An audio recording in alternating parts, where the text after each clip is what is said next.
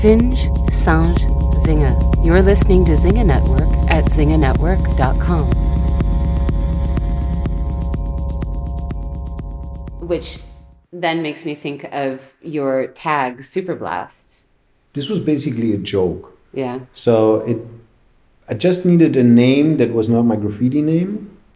I wanted to disconnect, but I was still connected. And there was like in the 70s, like wh- the early graffiti when it started, it was like super cat, super cool. There was all this, like more like joke names, or not joke Right. names, but they were more fun.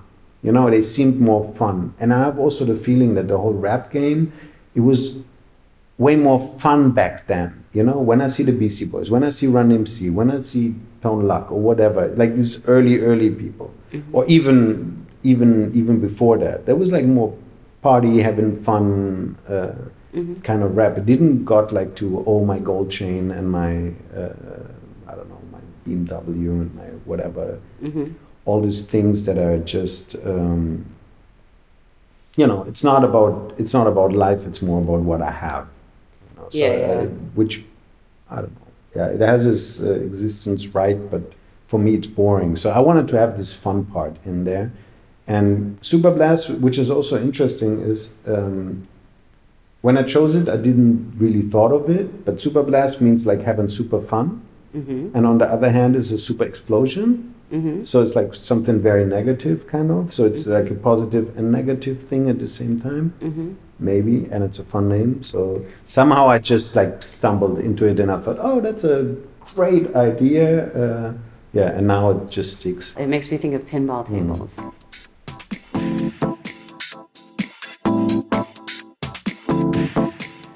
Welcome to Artipus, art you can hear. Artipus interviews Superblast, also known as Manuel Osterholt, graffiti artist, painter, and creative consultant and director at Heavyweight Gallery in Berlin.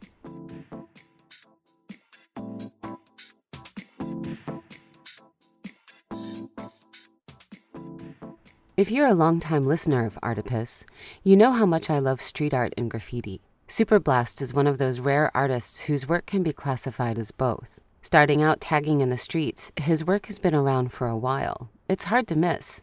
Large scale pieces featuring floating eyes, snakes, and skulls, usually in dark blues and blacks that haunt urban landscapes like primitive reminders of ancient gods. But I really got to know his work in the U-Bahn, Berlin's underground transit system. Over one weekend this past October, the distillery Bombay Gin took over an abandoned subway station near Potsdamer Platz and transformed it into an art bar called Canvas Bar. They created their own subway tunnel, a corridor of huge canvases so seven artists, well, six artists and Design Academy Berlin, could bomb the walls for Bombay. Proceeds from the event were donated to the Design Academy to help support students pursue careers in the arts. One of those artists was Superblast. And for Manuel, it was like getting back to his graffiti roots back in the day, straight out of Heidelberg. Thank you very much for being here. So, I've seen your work before, but I don't know that much about your work. I saw it really up close the first time at the Canvas Bar event for Bombay. I was doing a workshop with the Bombay ambassador, Martin Thibault. Did you get to meet him? Yeah, I think I met him, yeah. Yeah. We did a little workshop together where actually I was taking people through that sort of like corridor of art and talking about each piece, kind of helping people to see how to see art. That's one of the things that I do. So it was great to stand in front of your work cuz normally it's, you know, like high up on a building Hmm. and talk about what I saw in it and and what I think it, you know, I mean, I think it's subjective. You can project your own stories on it. But that's what I love. I mean, I'm more interested in what you saw than to tell you what I thought of it, you know? Yeah, I know. I'm, I'm way more interested in that uh, normally, but of course it's. It's your interview. Yeah, yeah, So that's why. here- That's why. We're not here to listen to me. I know. Let's start first with the Bombay event. So how did you get involved in that? Um, they basically called me and asked me if I would be interested Mhm. to uh, work on a six on two meter canvas Mhm. during this event and like live painting so people can see the process. And uh, for me, it sounded interesting. I mean, it's a small format, kind of, because I like big formats. For you, though, I mean, I think it was a bigger format for some of the art, other artists there.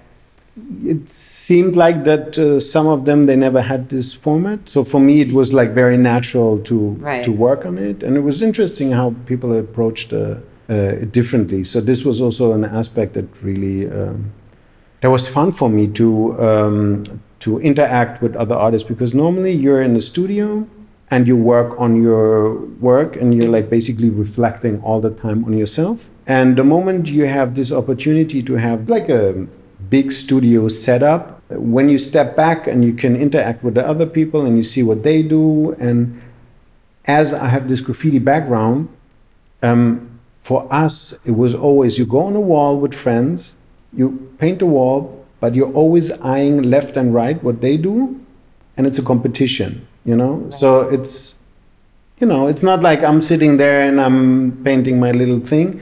It's more like, okay, what is he doing? What is he doing? Okay, can I be on top of that? And can I use more crazy colors than him? Can I use more arrows than him? Can I use, you know, it's a, it's, a, um it's a friendly competition, let's say. So in this training that I have over the years, because I'm doing this, I don't know, since 89 or something like that. So it comes very natural to me. So I see what people next to me do, and then you know, you can you can nudge it a little bit up and see what's job. happening with the other people. And it was interesting to have this. Um, it was not a competition at all because everybody had his own style and everything. But like the energy that you can create uh, Yeah. with that, I find very interesting. Were you the only one kind of in that mindset? Because you're the you're the only one who really comes from a street art or graffiti background. So- Mm, I think so. Yeah. What I saw was, especially between your piece and Olaf's piece, was I think I saw a connection between all of them. Mhm. Um, but especially between yours and Olaf's, I saw a lot of inspiration between the two of you, Yeah. which was kind of a nice connection because it was across the room instead of right next to each other. Mm, And if you're working on your canvases, you both would have had your backs to each other. mm. So it was a, it was kind of a was just a nice thing to think about, like how that network worked. You know, kind of like dancing through the air and inspiring each other. Yeah, I think we have a, a similar, um, how you say, uh, vantage point? No, like starting point. You know, similar of what interests us. And uh, he comes from illustration. So for him, it was the first time that he painted on a, on a canvas that size. Mhm.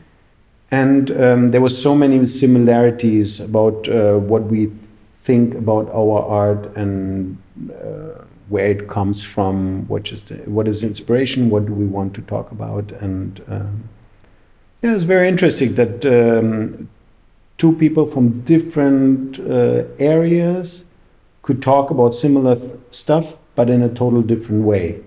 And that, that made it very interesting. So I was a lot looking over to him because I, I loved his process of um, layering and taking away again and layering again. So he really worked on the um, uh, not structure, but um, the surface. He really, really, really Right. worked on that. And for me, it was more like painterly and bold, like more graphically. Right. I, well, so you're making me think of two things. The idea of two different people coming from two different places and having a similar approach is very Jungian in that idea of the collective consciousness. I- you see that really clearly among artists and creative people, and it's always a nice thing, I think, to see because it's a beautiful thing to believe in. In your work, you incorporate a lot of mythology and spirituality and iconographic figures, so that fits in very well with that, I think. Absolutely. Yeah. Your work being more bold, which in, in a way, and I don't mean this as an insult, but in a way it was much more um, almost one dimensional because it's sort of, there's a bit of a, of a, I would say like a very small bit of sort of Matisse paper cuts Mhm. involved, but your work was also reminding me of a German artist who was recently featured in Koenig Gallery. About this scene in the 80s or I think he's earlier, Karl. Or Horst even earlier, yeah. One of the things, one of the paintings I saw in there was basically like something that that Jean-Paul Basquiat would have done. Hmm. But it, It was, was- be, but it was before Basquiat. So it was it's sort of like where all that stuff comes from, Hmm. you know, which is always interesting to me because of the street art scene in New York and the new Absolutely. the new expressionists from New York who all spent a lot of time in Berlin Hmm. before they went back to New York and started. I mean, not Basquiat, but the other guys. Berlin, the scene back in the days, this was Yeah, I mean, the two Crazy. big influences I think were um, graffiti, especially in New York, where for the neo expressionists were graffiti on the trains and and all the inspiration that people took back from Berlin because everybody was coming to Berlin for like a couple years and then coming back to New York. yeah, yeah. So. And then you see that in a lot of Basquiat's work. You see it kind of in Keith Haring's work, but the whole there's a group called the Rivington School that I was running around with, but you definitely see it in their work. Um, yeah, so it was it was a nice thing to see like an even earlier version and how Mm. these things all influence each other. Mm. Which brings me to the point of you. So you started in 1989, you said, Hmm. doing street art or graffiti. No, no, I'm. Uh, I don't consider myself street art. Okay. I have a graffiti background, Okay. so I Why don't you consider yourself street art? because I find it too boxing in, kind of. Like for me, it's. Uh, I consider myself like artist, maybe, Uh-huh. maybe not even. I don't know, you know. But it's like the street art is such an how you call it like not a niche, but it's like as if you get in this little box and then you live in this little box. Right. you know so for me i want to be in a broader sense of course everybody tries to put me close to that and because of my history and because i'm working a lot with um, street culture in general like i have a graffiti background i have a punk i have a um, hip-hop background so all this maps of course together and Mhm. it's like easily put in there but I want to see it more in a broader sense. Also because the way I communicate um, my issues that I, that I talk about hmm Themes, maybe. themes. So graffiti is how you Mhm. started, but not in Berlin or in Berlin? No, in Heidelberg, In Heidelberg. Okay. which is uh, one hour south from Frankfurt. yeah. So it's like a small university city, but it has like a very important hip hop scene Mhm. Uh, because we also had like the um, uh, European base for the American Army. Yeah. So that brought very early like the influences of the Ah. whole hip hop culture uh, from the GIs. Ah, okay. We- that uh, makes sense. Yeah. into the into the community, and so hip hop music was like the the first hip hop um, German hip hop comes from there, like Mhm. Advanced Chemistry and Stieber Twins and Torch and all these Mhm. people. It's like um, a pillar of hip hop, early hip hop culture in Europe. So there was like Amsterdam, there was like uh, London, Paris, and uh, for sure there was Heidelberg also in there. Was there a big graffiti scene before all this, or in Heidelberg, or did the graffiti scene come out of the influence of hip hop? And how did that happen? Because should I ask you like twenty questions all at once?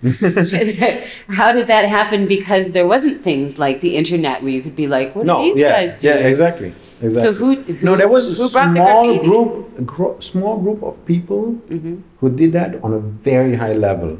Mm-hmm. So um, I'm basically I consider myself second generation in European, hmm maybe even third. I don't know.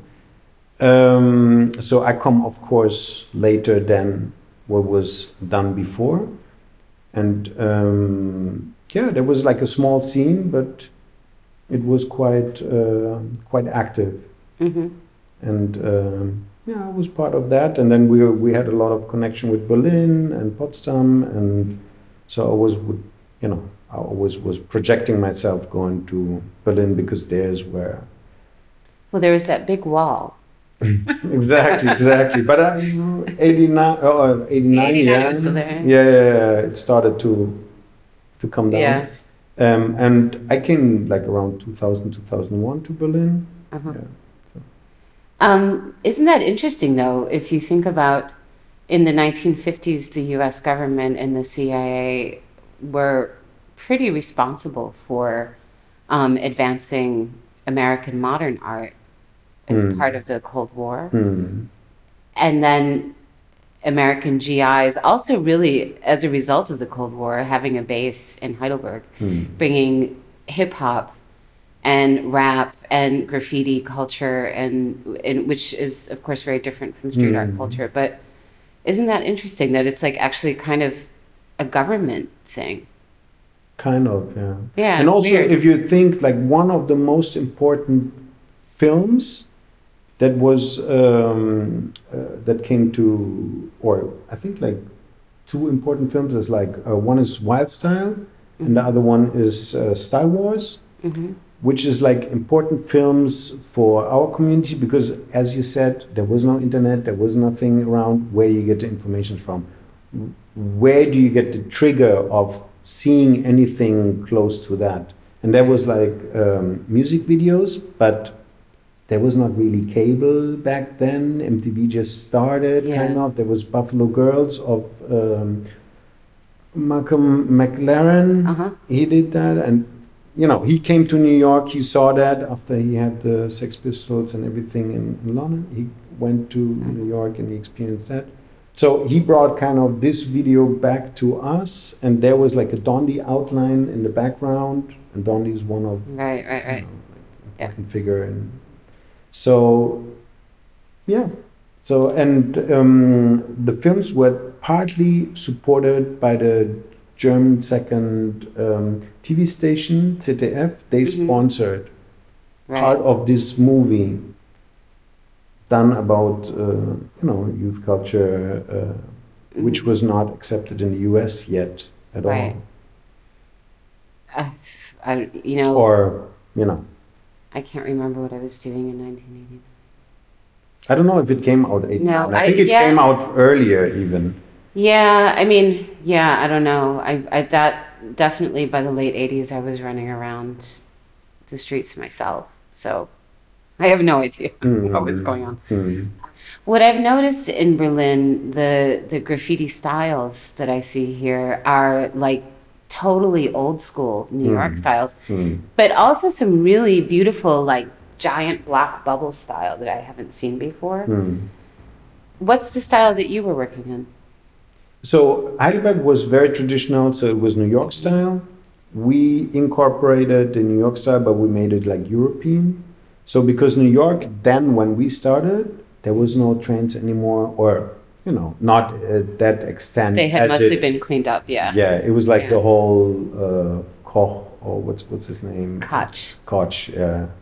And um, so they cleaned up, and we kind of took the tradition to let it uh, not die. To you know, because it's like New York had such a high level of uh, stylistics. I met one guy in New York. Um, I forgot his name. It's like one of the best style masters you could find. He was like friend of Phase Two or something. So he stopped in '76. I was born in '76, and he showed me somewhere in 2000 something. He showed me his uh, black book, and he had styles in '76 that I could not recreate now. You know, it was Mhm. so good what they did back then. It's uh, another level of skills, and so to to learn the skills of what New York did and make something own out of it, I think that was the mindset that we had. Like to take something, to start to understand it, and then make something your own. Right. You know. So Did- that was that was a little bit uh, what I did. I mean, they were very traditional, so I was trying to work against that traditional thing, but still, um, of course, reference into it. Were you guys conscious of preserving? I don't want to say a dying art, but as you as you noted, you know, like the trains were already getting clear, cleared up and things were changing a lot. Mm. I think the styles in New York, especially after Giuliani, the styles went like super Basic. basic. Yeah. It was just Um, bombing back then. Yeah. So um, it is, in a way, especially Berlin, also like in the heydays, they took it. There was so much preserving and uh, working on it and inviting old school people from New York to work with them here. Um, it was very conscious, I think. It was very conscious, but also bringing it further and making it something your own. I mean, it's interesting to me that this is something that was being done in Berlin, Heidelberg, but then more so in Berlin, preserving a style of graffiti, which is a form of calligraphy, which is a form of fonts and typesetting, which was born here in Berlin. Mm. That there's sort of this like long history of, Mm. of having an appreciation for the printed Mm. and of course painted in that sense, but the printed letter. Do you do you think that that was probably not in anybody's consciousness? But I think in these kid's not, but it's something that you have around you yeah, because uh, unconsciously you, of course, see your surrounding. I mean, if you if you look at pictures from the you know when graffiti started, I don't know when 70s, whatever. I mean, they're still fighting over who invented what, Mhm. uh, but let's say mid 70s or whatever.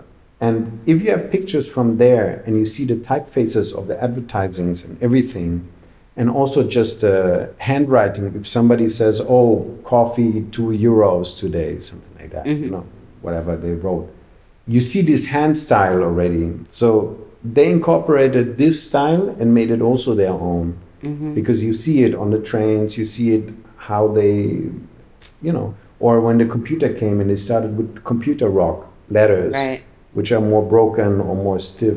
hmm You incorporate what is in your surrounding, unconsciously maybe, Right. and uh, fill it in within what you express out of yourself. So Right. So, was it a transition, and how did you make a transition from bombing in the street to canvas, paper Hmm. canvas, painting in general? I was always drawn to artistic outlet, let's say. So before I did graffiti, I was very interested in calligraphy, in letters, in comic books, in so making little characters, making you know all this. I come from a very um, I wouldn't say artistic family, but if I look back, we had a wood shop, we had a darkroom, photo darkroom hmm in the house. We had a Potter's wheel. Potter's Yeah. wheel, exactly. We had this there. We had my mom did some glass cutting things, Mhm. drawing. My father had all the instruments for uh, electric instruments, like from Roland to Oh, okay. uh, four track Uh-huh. recording, all of this. So I was surrounded with so many options of creativity, and it was like, you know, the do it yourself. Like you can do everything you want, and you can create, and you can do all this. Although there were no artists or no, not considering themselves even artists, but it's like you know, it's incorporated in Right. in in me. Right. When you were messing around as a kid, you were working with calligraphy and Yeah, I'm drawing. drawing comic. I was drawing all my life basically. So, but when I saw the first time, uh, I think I passed with the train some graffiti, and I was like blown away. It was like basically the combination of calligraphy and comic books, Yeah. and the colors, and it's outside, and it's you know, uh, kind of how did they do that? And there was no internet. You could not go like, what is the funny picture that I just saw? No, it's like, what is it? And then you have to go with your little camera and you go and you take a picture and then you have to develop it and then you look at it and you're like, how did they do that? You know, and then you have a friend at school who's like, oh, I have this friend with the big brother and this big brother, he did letters graffiti, you know, and he has a magazine or whatever. And then so you go right. there, you look at the magazine, and so information. You need to get information together and um, see how that works. And then you have a clique of friends, and everybody gets interested in that, and then it's like Nice.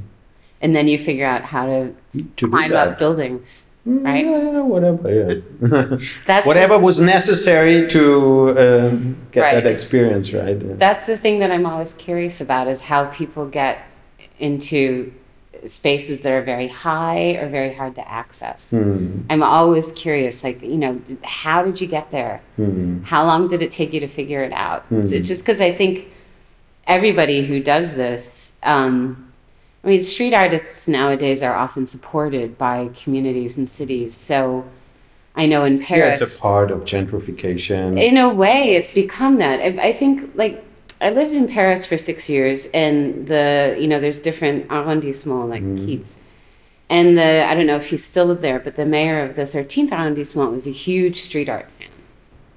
So he would preserve walls and then invite famous street artists to come and hmm. and paint. But there's this different street art tradition in Paris throughout the rest of the city, which is more, I think, traditional in the sense of creating something that's meant to disappear and, and become a part of the, hmm. the landscape of the city itself. Which is way um, more interesting to me than Uh, having a, a big billboards there. I, yeah, I think so too. But I don't see, or it's it's very rare these days. I think to see like a piece of street art, especially a big piece, in a hard to reach place that mm. hasn't been supported by, you know, some mm. some some organization to help hire a crane and all this stuff. Mm. But graffiti artists don't get that support. No, not at all. But they, they also don't want that, you know. Mm-hmm. So it's a different mindset. It's, I think I would say graffiti is done just for a community in a community. It's not done actually for people on the street. If they if they like it, you know, because it's colorful and whatever. But it, mainly it cannot be colorful because you have to be very fast. So you cannot make the nice colorful uh, painting. Graffiti Yeah. is, you know, It's more free in a it's, way. it's more free, and it's also not uh, trying to be liked.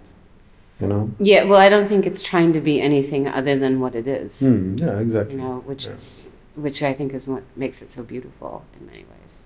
Yeah. Um, but moving on to actual canvases. Yes. Although we could just talk about graffiti the whole time because it's always cool to talk about. As I said earlier, I felt that you know your work was more one-dimensional Hmm. and had like an element of cutout to it. Certainly, really, really bold colors. You use similar themes. I was looking at some of your other work online. Floating eyes. The work you had at Canvas Bar, there were a lot of plants. I noticed Mhm. coming out of the ground. Yeah, um, which I made up a whole story about. I was like, Very oh, nice. I'm- it's like, I'm interested. It's, you know, I was like, it's like the it's like the juniper berries that create gin. But actually, I was talking about evolution. The piece that you had at Canvas Bar Hmm. made me think more of evolution of life forms moving from the sea to land, Hmm. is how I was actually interpreting it. But I'm really interested in your ideas of mythology and iconography and and spirituality and all these things that find their way into your work. Hmm. So I have a um, Greek German background. So um, of course, iconography is an orthodox. Uh, Well, that explains everything. Hmm. So it's a it's a Germanness in there, and then there's a Greek craziness in there, and uh, no. So um, if you go in a Greek church, like an Orthodox church, you see all this gold, and you see all this uh, imagery, these symbols, and I'm very drawn to that. It it lights me up. Mhm. I'm not even baptized. I don't believe in in uh, how you call it. God. Yeah, I don't know the concept of God. I don't know. I'm not really Religious. believing in that it, but it's more uh, i don't believe in religious um, dogmatism so i don't believe in that yeah but i'm i'm interested in the symbolism of it what, of the meaning because how can you communicate something um, meaningful what means uh, or what communicates about life. Life itself what is this thing life anyway? So we come to life and there it is and what is it? How can we figure it out? And i'm a person who needs to have like certain reference points to make understanding of things. Hmm so i take this symbolism as a reference point for me and um, i was always drawn to mythology obviously greek mythology very classic um, ideas of um, humankind you know you can Mhm. read all of this what you read there you can put as a blueprint and put it on nowadays. You know, so it didn't change. Humankind didn't change at all, in my opinion. And um, so all these myths that um, come from an ancient time, um, they're just like helpers for us to understand what is society, what is humankind, what does it mean, and um, yeah, I'm trying to incorporate that into my artwork and um, and art itself. When I sit there with my canvas and I look at it, it's a mirror for me. I reflect in it, and um, to understand me and myself and my surrounding, I yeah, I'm, I'm working on that to to understand what's going on there. When when I say that your background of Greek and German explains everything, what I meant was Byzantine paintings. It makes now all the eyes, the figures of the eyes that you use make a lot of sense because Mm. they're very Byzantine. I think it's uh, I think it's really fascinating to use canvas and paint as a way to explore some of these questions. Do you feel that there's a long sort of I mean you say that mankind hasn't changed in your opinion. Do you feel that there's just sort of like a long connecting thread from the ancient Greeks to today? I think so. Yeah. Yeah. Yeah, I think uh, you know some things changed, but not really. Like if you look way back and probably even way way more back, I think like I think that there was so much change really. I mean we're we're living maybe longer because we have medicine, which is good. But it, uh, this is not the question that I'm searching for. What is the question that you're searching for? Yes, basically, what is this life? And also, um, when you look at my figures, it's not like a male figure, it's not a female figure. It's like it's basically a, a human figure, Mhm. um, and it also mainly has a skull on it. So it's Mhm. like a fraction of the uh, living and the dying, basically, which is Mhm. also part of our life. So it's like this life circle, and um, it's a universal language, kind of universal language. Yeah. Um, and I'm also working with the snake, um, which is also in our um, Christian, how you say? Uh, Structure. yeah, it you know it has a certain meaning of evil and of Right. of this, but uh, and um, but also on the other hand, wisdom. But when I go to South Africa and I want to, I painted a big painting which was uh, on a under a highway. So basically, it was two pillars, and the two pillars became two hands, and uh, the highway was a snake, basically. hmm So I lifted it and I wanted to rip it open because I wanted to have this reference of uh, fighting the evil, and it's also like uh, like the chains that you have to break open. And then everybody was like, "Oh, wait a minute, wait a minute! You don't rip snake open because uh, snake is our ancestors. So it's a symbol of ancestors. So in the African mythology, the snake is something very important, and it's something they look up to and it's not like us where we think it, it is a bad, uh, bad yeah. animal or bad symbol or whatever you know Right. so i find it very interesting because i'm thinking of universal like to find really a universal language but it's also not happening because of all these cultural um, associations with certain things and certain symbols that mean something else in different culture. Well, yeah, but at the same time, there's certain symbols that all cultures have, Mhm. even though they give them different meanings. You know, like the symbol of the snake is in most cultures. Okay, I'm not an anthropologist, I don't know, but it's in quite a few very separate cultures, Mhm. and yet there it is, even though it has a different meaning in, Mhm. in each of them Mm.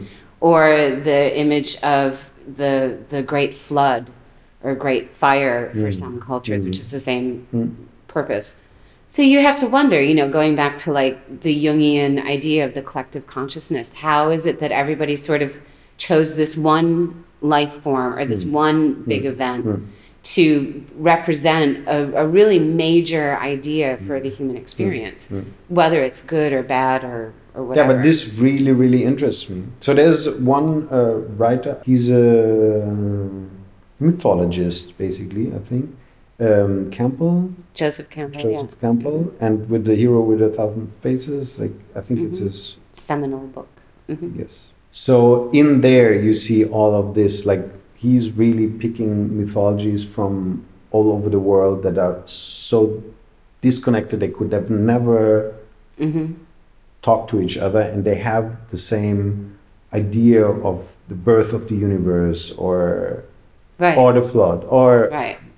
uh, this kind of things or the father against the son or the so there's so many things and i think if you break down humankind you find all these stories Mhm. and these stories is a helper for us to understand Mhm. you know so that's why i'm yeah i'm super interested in that what i used to work on for a very very long time and it was like this gold and blue and black and uh, white and it was like more kind of a heady imagery so it was more like about the symbols and what they reflect and it was not like the let's say the emotional communication that you have with it hmm and in recent years, I tried to break my own um, my own system in a way that I built it because I built it a system that worked. So I could work within this system and uh, you know adapt the symbols different to each other, scale it up and down, create a story with it. But somehow I was uh, trapped in this system and for me i wanted to get out of uh, and be free you know because i wanted to have fun with the painting and not be stuck in in my own system. Right. so kind of for the first time you see what i did on a canvas bar. You see this process that i had going for years on the side. Hmm broken open my system, I use all the elements, but cut it open, um, saturated it. So that's why it's more flat now. That's Right. what you call flat. Right. That it's uh, it looks like cut out. So it's basically over saturating it and just Mhm. pulling the knobs up. You know, Right. like Super blast. exactly, Yeah. exactly. You can find more of Superblast's work at superblast.de and check out Heavyweight Gallery at Linienstrasse 161 in Berlin or online at heavyweight.com. That's HVW8.com. I'm Susie Kahlich, and you've been listening to Artipoeus Art You Can Hear.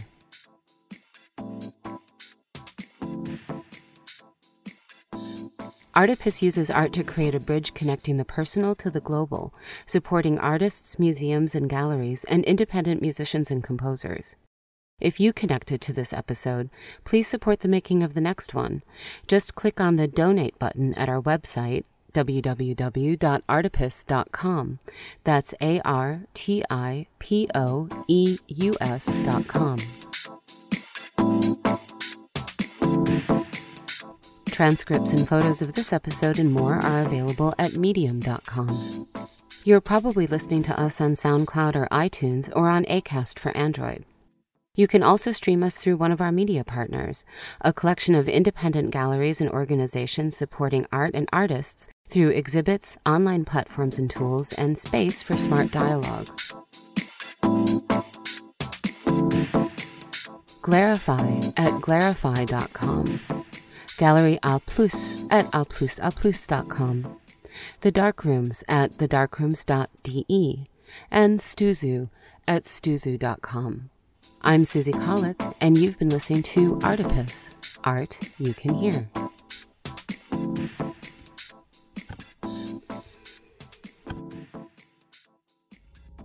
You've been listening to Artipoeus, produced and edited in Berlin by Susie Kahlich, with original theme music by Hotlegs for the Zinga Network, S I N G E network.com.